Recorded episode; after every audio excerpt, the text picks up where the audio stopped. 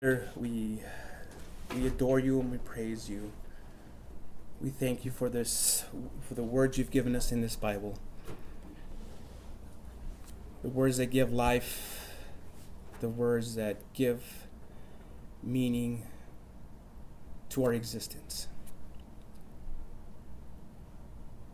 Lord, the, the words contained in this book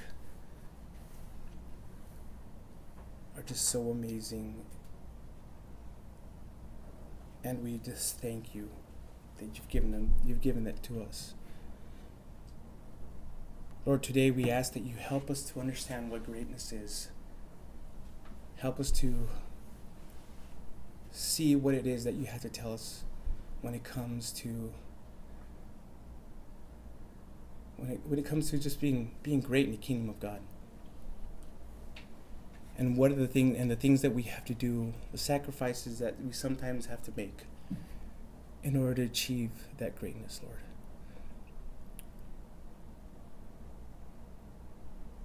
We give this time completely to you, Lord. Fill us. Open our eyes, our ears, our hearts to what you have to tell us this morning. May we not leave this room not feeling well feeling empty And when we come out of this room, changed, Lord, radically changed. Use me to speak your word, Lord. Lord. Use me to speak your truth. And may I just honor, may I just honor you with everything that I say this morning. We pray these things in Jesus' name. Amen. All right, before I um, begin, I wanted to share this short story that relates to, to this morning's message. And the, the story is called The True Measure of Greatness. And the story goes like this A young student once asked his old teacher, Teacher, what is the true measure of greatness? The teacher looked far away into the mountains and gave the following reply Some measure greatness in height and weight but great people are never so tall as when they stop to talk to a child or, or bend their knees to help a hurting hand, a hurting friend. Some measure greatness in physical strength, but great people are never so strong as when they shoulder the burden of the downtrodden stranger. Some measure greatness in terms of financial gain, but those who so show generosity to their family and friends, they are the ones who are truly rich. Some measure greatness in applause and accolades, but those who seek opportunity to serve in the quiet places of the world are the ones who are truly rich. Some measure greatness, I'm sorry, let me repeat that. Some measure greatness in applause and accolades, but those who seek opportunity to serve in quiet places of the world, theirs is a higher reward. Some measure greatness in commitment to achieving in material ways, but those who spur others on to teach on to teach their goals is great indeed.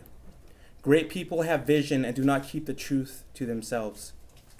Great people have passion for life and not ashamed to show it. Great people expect the best from others and give the best of themselves.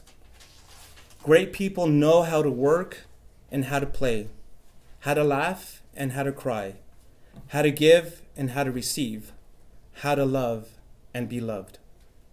There are many people who are on this who are who are by this world called great. But those who bear honor in their hearts, who can, in the evening hours, lie upon their beds and peacefully close their eyes, knowing that they have done all that is within their power to live their lives fully and fruitfully, those are truly great people. This morning, we're going to be reading about Jesus' response to an argument that arose between the disciples regarding who would be the greatest. Within that response, we'll see how Jesus taught them four secrets to greatness. What I hope you'll understand is that in God's view, greatness isn't about who you are, but rather how much you're willing to sacrifice in order to be great. So, what I'm going to do this morning is I'm going to read the passage or read portions of the passage and explain what Jesus was, was talking about. So if you're there in your Bibles, again, um, page 558 in your Bibles, we're going to be in Mark chapter 9, and we're going to be beginning, beginning in verse 33. Mark chapter 9, verse 33.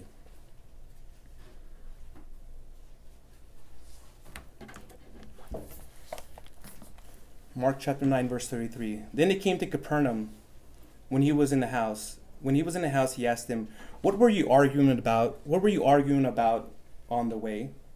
But they were silent because on the way they had been arguing with one another about who would be the greatest. Sitting down, he called the twelve and said to them, If anyone wants to be first, he must be last of all and servant of all. He then took a child, had him stand among them, and taking him in his arms, he said to them, Whoever welcomes whoever welcomes one little one little child such as this in my name welcomes me. And whoever welcomes me does not welcome me, but him who sent me. As Jesus and his disciples were traveling to Capernaum, there was an argument, there's an argument that transpires between the disciples. They think Jesus isn't, aware of it until they go into this house and Jesus asks, What are you arguing about on the way? Or what were you arguing about along the way? Apparently, the argument was centered around who among them would be great. Who, am, like, yeah, they were walking to Capernaum and, and amongst themselves, they were arguing, they were discussing, yeah, I'm greater than you, no, you're greater than this person. There was just a big argument about who would be, the, who would be great. But when Jesus asked them this question, what were you arguing about? Notice how they stayed quiet. They decided not to say anything at all. So Jesus makes the most of this opportunity to sit and teach them an important lesson that he hopes will change their perspective on what they were arguing about. He does this by first calling them over and telling them if anyone wants to be first, he must be last of all and servant of all. He wanted them to know that if they truly want to be considered great, they must put others before themselves. In addition to that, he tells them that the greatest isn't looking to be served, but to be a servant of all. And then to further explain what he's telling them, he grabs a child, has him stand with the disciples, and then lifts him up and holds him in his arms and says in verse 37 Whoever welcomes one little child such as this in my name welcomes me, and whoever welcomes me does not welcome me, but him who sent me. He uses this child in his arms to illustrate the point that they must be willing to associate with anyone who may be considered unimportant to society. Now, during this time, children were seen and not heard. They were basically nothing in society. It wasn't until they made it, they grew up, made a name for themselves, studied, that maybe then will they be some attention would be paid to them. But children were pretty much nothing in society back at, during this time. So again, he was making important a point that one must be willing to associate with anyone who may be considered unimportant to society, be it chronologically, economically, socially, or even mentally. And this is where we see the first secret to greatness. The truly great person embraces them all in the name of Jesus. In our society today, power, prestige, influence, and honor depend upon who you know and how many people you're willing to step step on to climb the ladder of greatness or to climb that ladder of success. We see that we see it in almost every fabric fabric of society including business, politics, and even in religious institutions. If your goal and aim in life is to achieve greatness by making a name for yourselves, be aware that as a Christian, this mindset doesn't fly with Jesus. It's not about you. It's not about me. It's about putting others ahead of yourselves, regardless of their status in society. The goal and aim of every Christian believer is a selfless attitude. St. Francis of Assisi said this Above all, the grace and gifts that Christ gives to his beloved is that of overcoming self. And Paul wrote this regarding selflessness Do nothing out of rivalry or conceit, but in, in humility consider others as more important than yourself, than yourselves. Everyone should look not look out not only for his own interest, but also for the interest of others. If your focus is on the eternal glory that awaits every believer, then don't concern yourself with making a name for yourself here and now. Live selflessly by serving others with love and acceptance, regardless of their social status. Now, we all know that there's people out there that have been rejected by society, that are been no, they're known to be the social outcasts, even, even amongst the church. But we must be willing to associate with such people. Jesus wasn't afraid to associate with the lepers, to touch them, to heal them, because they were hurting people as well. They needed, they needed that love, they needed that embrace. And so we too must have that same attitude. We must have that same mentality. Not to be afraid to associate or even talk to, even share, pray with those people that have been rejected by society. Those people have been rejected by maybe other religious institutions. They need the love of Christ also. And we, as Christians who have the Holy Spirit inside of us, ought to be willing to share this love. This love ought to be something that just is pouring out of us naturally. We have to be willing to serve others with love and acceptance, regardless of their social status. Then John says something that we must that must have been festering in his heart and mind. So let's read about it. Continuing in verse 38. John says, John said to him, Teacher, we saw someone driving out demons in your name, and we tried to stop him because he wasn't following us. Don't stop him, said Jesus, because there is no one who will perform a miracle in my name who can soon afterwards speak evil of me. For whoever is not against us is for us, and whoever gives you a cup of water to drink because of my name, since you belong to the Messiah, I assure you, he will never lose his reward. John and some of the disciples had been seeing someone drive out demons in the name of Jesus, in the name of Jesus. Apparently, this really bothered him. Apparently, this was something that just was really, really irked him. And why? Because they never seen him before. They never had, they hadn't seen him. They didn't know who he was. He was just some stranger. I mean, it, you would think that um, the disciples would have recognized most of the people that were following them. But here you have this person who was now driving out demons who had never heard of it, heard of them. Well, he had, he had never heard of them about them, and and now they were trying to stop him as a result.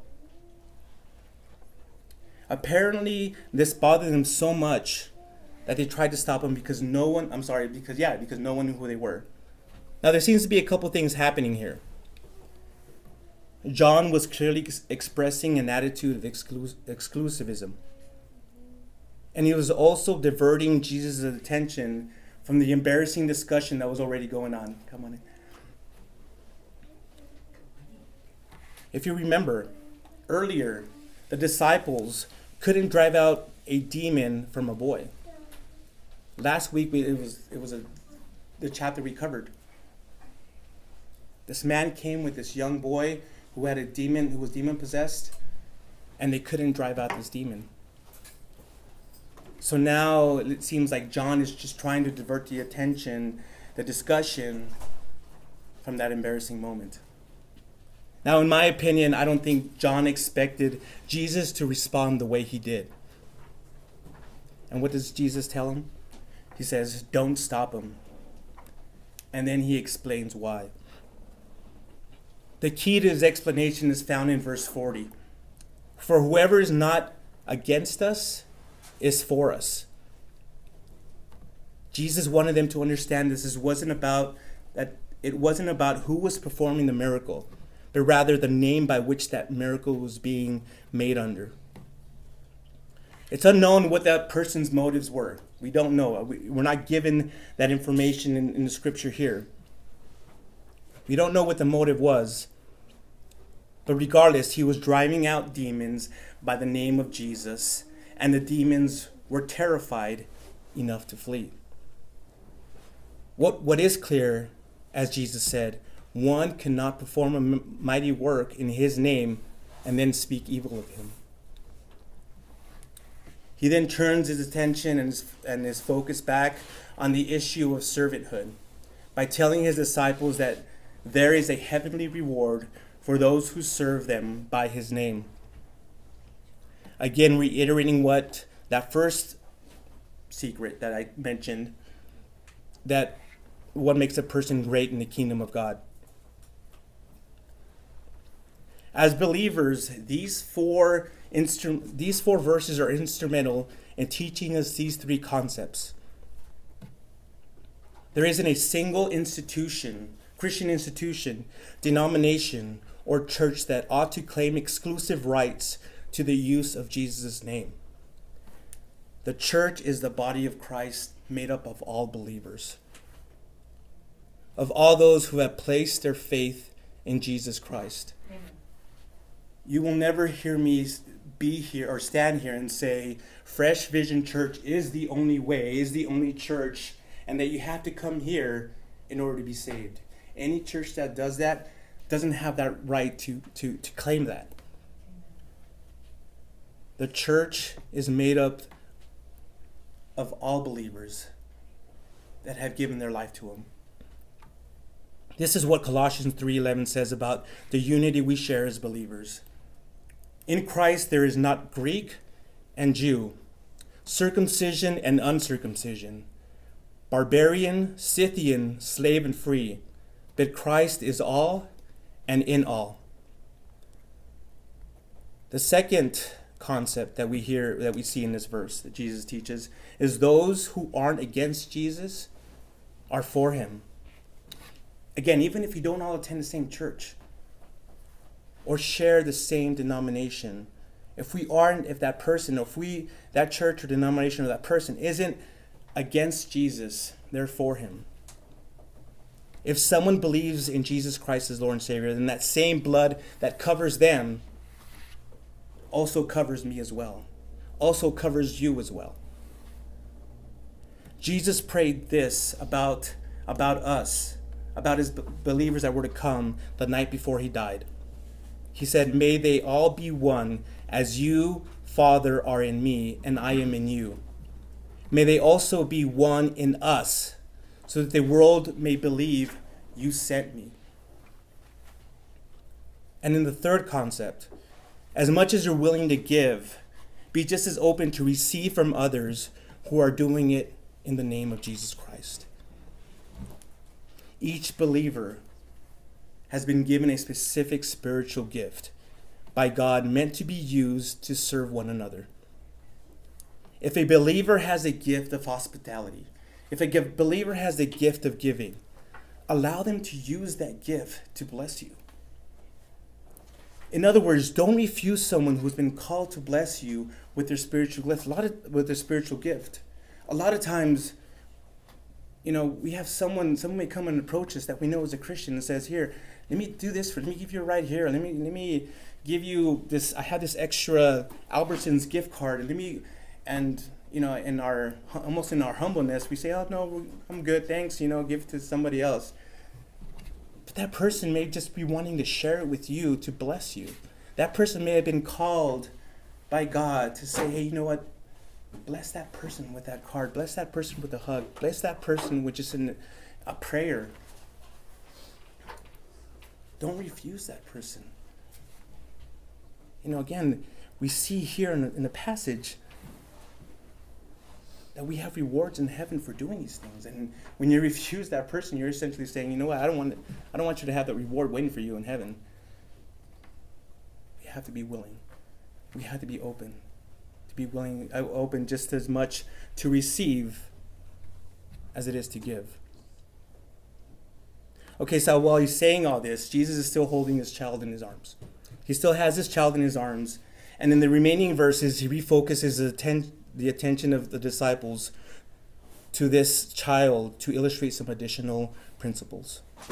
Read along with me as I finish, uh, start in verse 42 and I finish the, uh, the passage here. But whoever causes the downfall of one of these little ones who believe in me, it would be better for him to have a heavy millstone, to, if a heavy millstone were hung around his neck and were thrown into the sea. And if your hand causes your downfall, cut it off. It is better for you to enter maimed than to have two hands and to go to hell, the unquenchable fire, where the worm does not die and the fire is not quenched.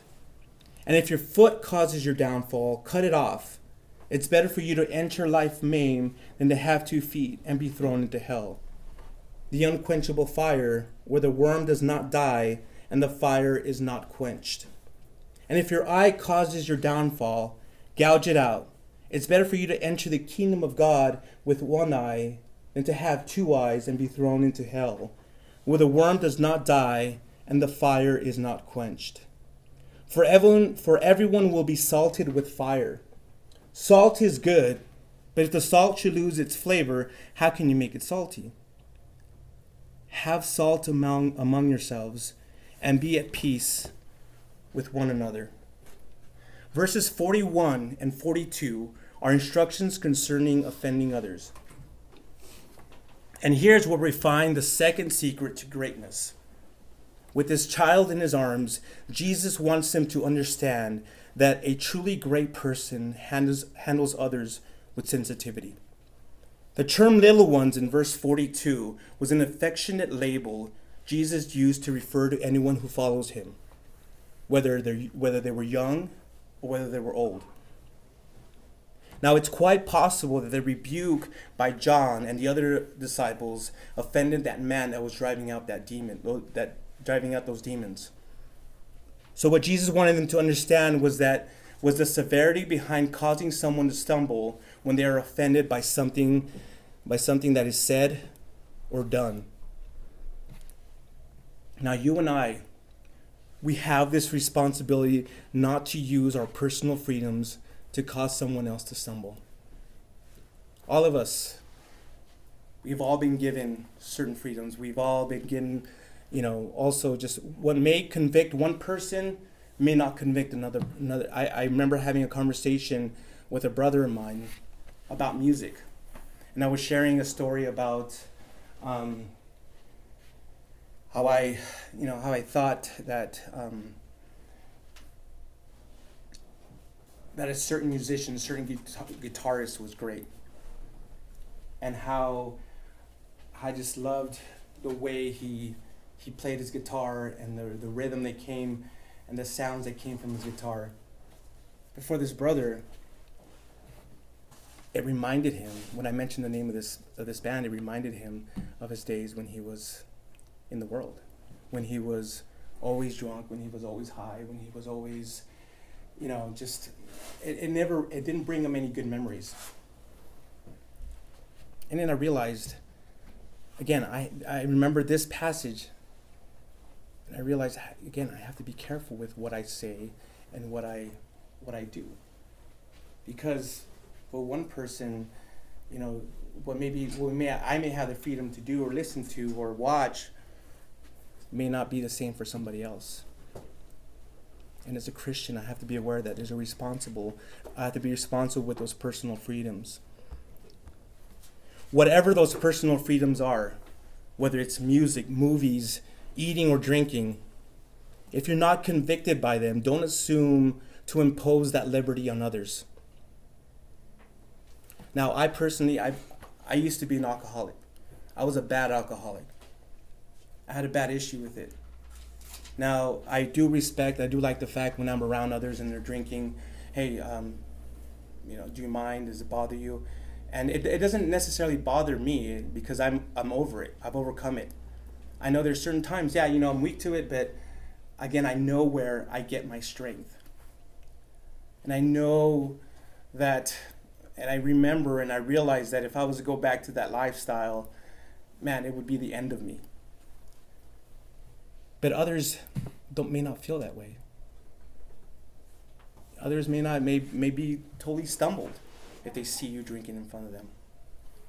Again, keep that in mind. Don't impose, don't assume to impose your liberties on others. Now, Paul writes this ex- uh, about this extensively, about these personal freedoms and liberties in 1 Corinthians chapter 8. you want more information, if you want to read more about it, and there he's talking about meats, meat, meats that were offered to idols. But it's the same concept. We have to be aware, we have to be careful. If you really want to, if you want to be truly great, be aware of those weaker of those weaker in faith around you by not flaunting your liberties if it might cause them to stumble. As he continues, as he continues on, we're given the third secret to greatness. Jesus instructs them out of the, on the necessity of dealing radically with the sins of one's own life if they truly desire to be great in the kingdom of God it's important to keep in mind that when we read passages like this, when we read passages like verses 43 and 47, that Jesus is not advocating self mutilation. He's not saying literal, to literally cut your eye out, gouge your eye out, to cut off your arm or cut off, cut off your, your, your foot. The disciples clearly understood this. Again, during this time, it was very often, and still in certain Middle East countries, it's very common to use um, strong hyperbolic, hyperbolic language to teach them about battling, well, to, te- to make a certain point. He was using strong imagery, he was using strong language, almost an exaggeration to teach them about battling sinful behavior. Now, the problem with taking Jesus' words literally here is that bodily mutilation does not go far enough with controlling sin. Back in chapter 7, Jesus had already pointed out that sin originates from within the heart. So, in all reality, literally removing a hand or a foot or an eye would not, Im- would not remove the sin from one's heart or mind. You cut off one hand, you're still going to have the right hand, you're still going to have the left hand to sin you gouge out one eye, you're still going to have that other eye to see, you know, to see things that are going to cause you to sin. If you cut off one foot, you use crutches to go back into the bar or go back into, you know, whatever area in life you're to, it's, that sin is still to be there. Jesus, again, is making the point that it's about what's in the heart.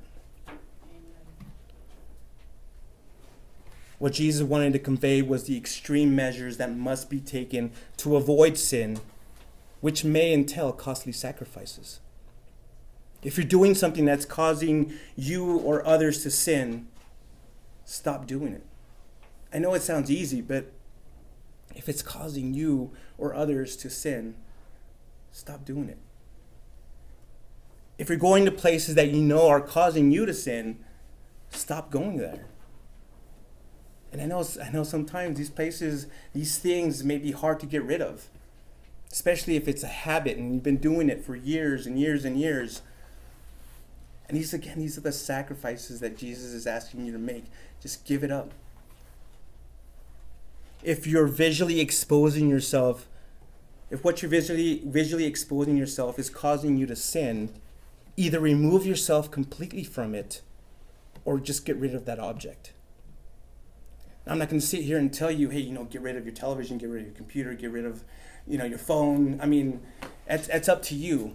Really, if, if it's if it's either one of those things, then you know what it is. You know what's causing you to sin. Remove yourself from it, or remove, you know, the object completely from you. Why? Why should you do that? Because Jesus says three times that it would be better for you to make those extreme sacrifices than to be thrown in hell, where the worm does not die and the fire is not quenched.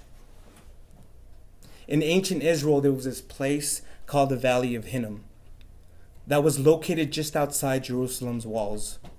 It was where trash and refuse was deposited and burned. Now, part the part that was not on fire was usually infested with worms. So when Jesus spoke of hell, he used this place as a graphic representation of where the damned would spend eternity.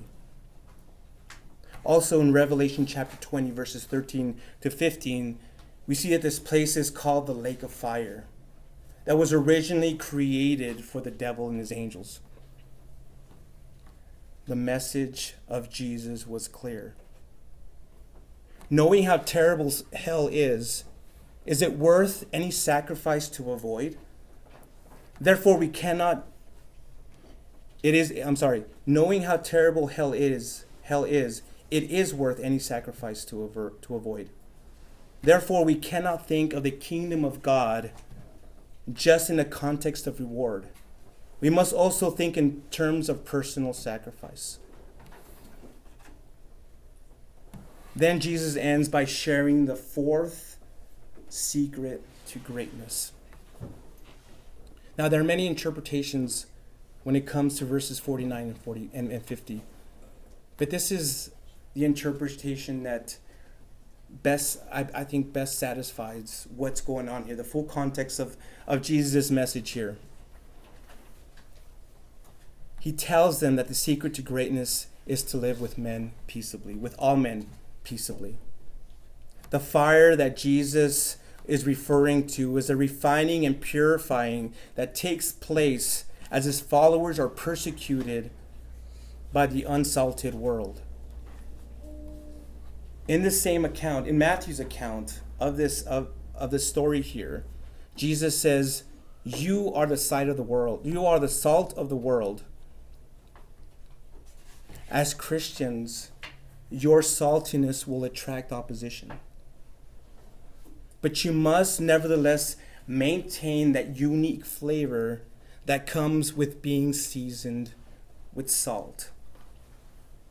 For example, those countercultural values and positive influence in, in the world. That's what makes you seasoned. That's what makes you salty. That's what makes you different than the unsalted world. It makes you taste better. It makes you. It, it just does a certain thing within you. And again, people will see that and they will they're not they're not going to like it.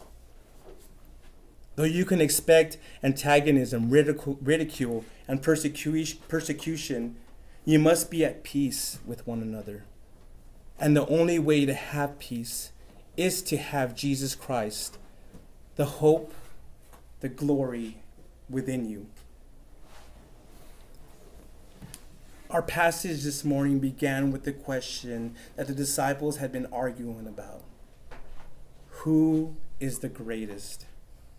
And as Jesus held this child in his arms, he gave these prerequisites if anyone to if anyone desires to be great in the kingdom of God. They must put others before themselves and be willing to be a servant of all. They must treat others with sensitivity. They must be willing to deal with personal sin radically and they must live with all men peaceably. Now, I want to clarify that these aren't pre- prerequisites to be saved. If they were, we'd never make it. We'd never be able to, to, to do all these things 100% correctly to be saved. No, through the Holy Spirit living within every believer, these are not requirements for salvation, but for greatness. Now, in one week, in one week from today, the world will celebrate the birth of the greatest person who ever lived. Amen. He emulated and exemplified what greatness says, what greatness is, and what it looks like. He was born over 2,000 years ago for one purpose and one purpose alone. And it says in 1 Timothy 1:15, Jesus came into the world to save sinners. And if you and you may be familiar with this verse also, but it says in John 3:16, For God so loved the world, in, for God loved the world in this way. He gave his one and only Son, so everyone who believes in him will not perish, but have eternal life. The birth of Jesus Christ is significant because it fulfilled the promise of God that a Savior would be born to save his people from sins. Brothers and sisters in Christ, God gave us the greatest Christmas present he could ever give. He gave us his son. The question is have you accepted it? If not, are you willing to accept that free gift today? Let's pray. Heavenly Father, we know that there is. Uh, some challenges when it comes to our walks as being Christians. And we ask you right now, Lord, just to give us the strength we need.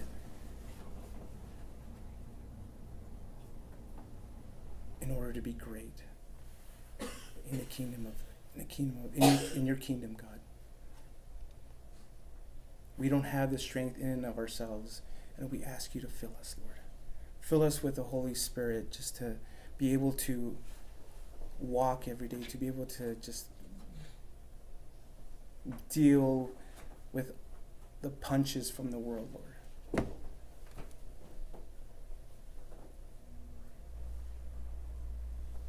Lord, you've, you sacrificed so much for us.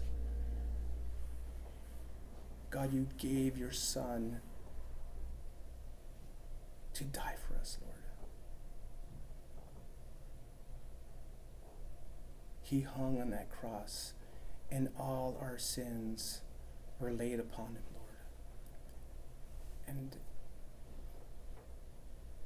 words cannot simply or adequately say what how thankful we are for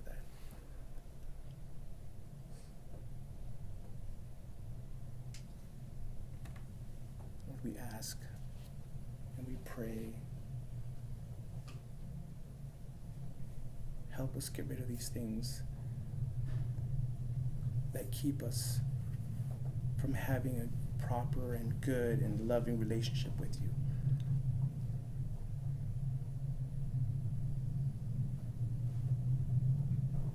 Help us to focus on your word. Help us to focus on you, on your love.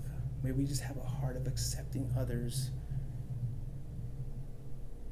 May we deal with others with sensitivity, Lord.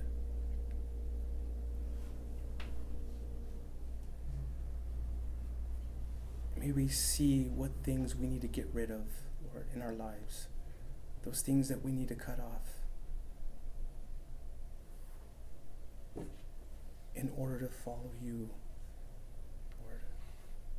in order to follow you more effectively, in order to follow you more lovingly, and give us the wisdom, Lord. And if you're if you're watching this, this on YouTube and you've never accepted, or you're sitting here, you've never accepted Jesus Christ as your Lord and Savior, today is the day in the quietness of your heart, just pray this prayer Lord, forgive me for my sins.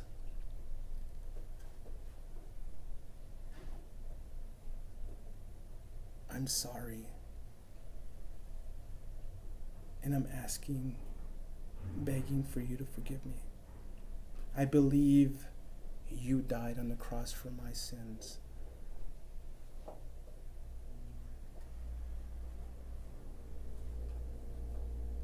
Ask that you fill me, Lord. Fill me with your Holy Spirit. Thank you, Lord. Thank you for forgiving me. And thank you for taking the punishment for my sins.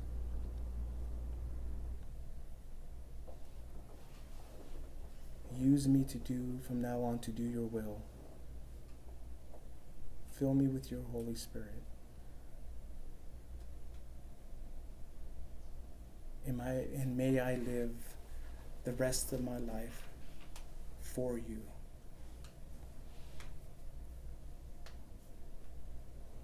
Lord, I pray that if anyone prayed that prayer, that you just you empower them, Lord. And fill them with your Holy Spirit. Guide them as they can as they begin their walk as new Christians.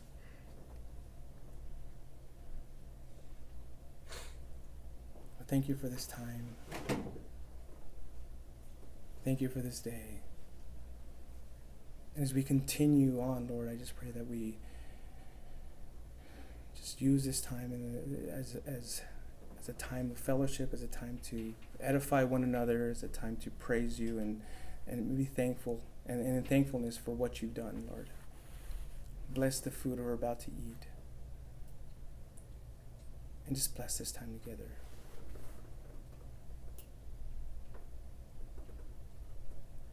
Thank you again for sending Jesus Christ 2,000 years ago to die for us. We love you and we praise you with all our hearts and minds. In Jesus' name, amen. Amen.